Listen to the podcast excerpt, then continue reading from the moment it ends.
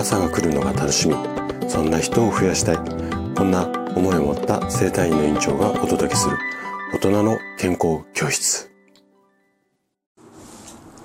おはようございます。高田です。皆さんどんな朝をお迎えですか？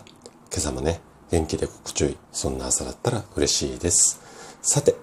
今日はね、これが理想の食事スタイル、こんなテーマでお話をしていきます。えっとまあこのラジオの配信でもそうですし、あとはまああの私の院にえっと来院される患者さんと栄養のお話なんかをこういろいろしていると、よくねこんな質問をいただくんですよね。先生、結局どういう食事が理想なんですか？うん。で、これまあいろんな考え方があるんですけれども、私なりの結論について今日お話ししたいと思うんですが、もうね、先に今日結論を言っちゃいます。あなたがね、もし健康を目指すのなら、こんな食事スタイルが私は理想だというふうに考えます。どんなスタイルかっていうと、同じものを食べ続けるよりも、いろんな種類のものを食べる。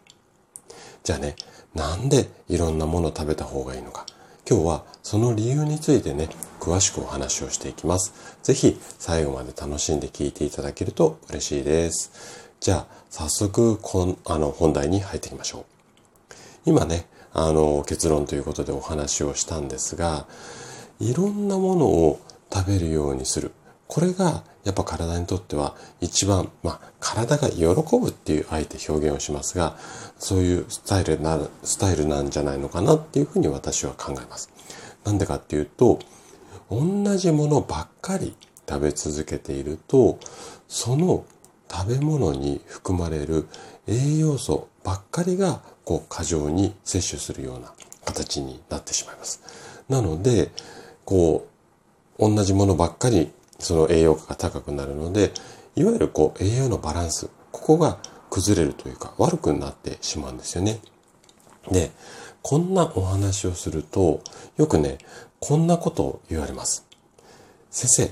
お米を毎日食べるのもこれ同じものを食べるから悪いことなんですか？うん。で、これはね、答えとしてはノーなんですよね。で、今回のこのいろいろ食べましょうの話のポイントなんですけれども、例えばお米だったりだとか、あとはお芋とかかぼちゃみたいな、いわゆる炭水化物に関してはちょっとこう例外というか置いといていただいて、それ以外のあの食べ物に関してはいろんなもの食べましょうっていう考え方なんですね。なんでかっていうと、この炭水化物っていうのはそもそも体を動かすためのエネルギー源になるからなんですよ。それとあの体を冷やしたり、反対に極端に温めすぎたりしない食材っていうのも炭水化物だったりするんですよ。だからこそ毎日食べても問題なしの例外なんですね。ただこれもやっぱり食べ過ぎは注意が必要です。例えばね、毎食毎食とか毎日毎日お米でも丼飯をにはいもさんばいも、これはねちょっと食べ過ぎなので、まあ適量であれば毎日食べ続けても問題ないですよっていう、まあこういう、まあ、注釈っていうかね、あの考え方なんですけれども、で私自身もね、この大人の健康教室のラジオ配信の中では、この食べ物がまあ体もしくは健康にいいですよっていう話をよくします。うん、ほぼ毎日のようにしているかなというふうに思います。で、その情報には嘘偽りない、間違いない真実なんですね。だからといって、その食べ物ばかり食べ続けていたりだとか、あとは一気に大量に食べたり、これではやっぱりね、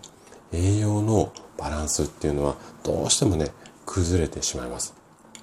ね。なので体に良かれって思った食事が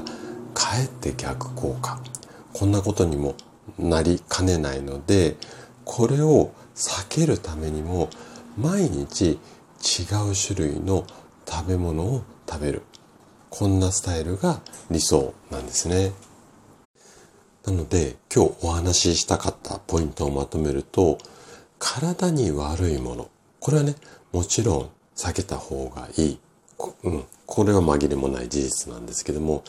だからといって体にいいものだけをね食べ過ぎたりとか、あと食べ続けることはできるだけね避けた方がいいんです。で、まあ一言で言っちゃうと何事もバランスです。で、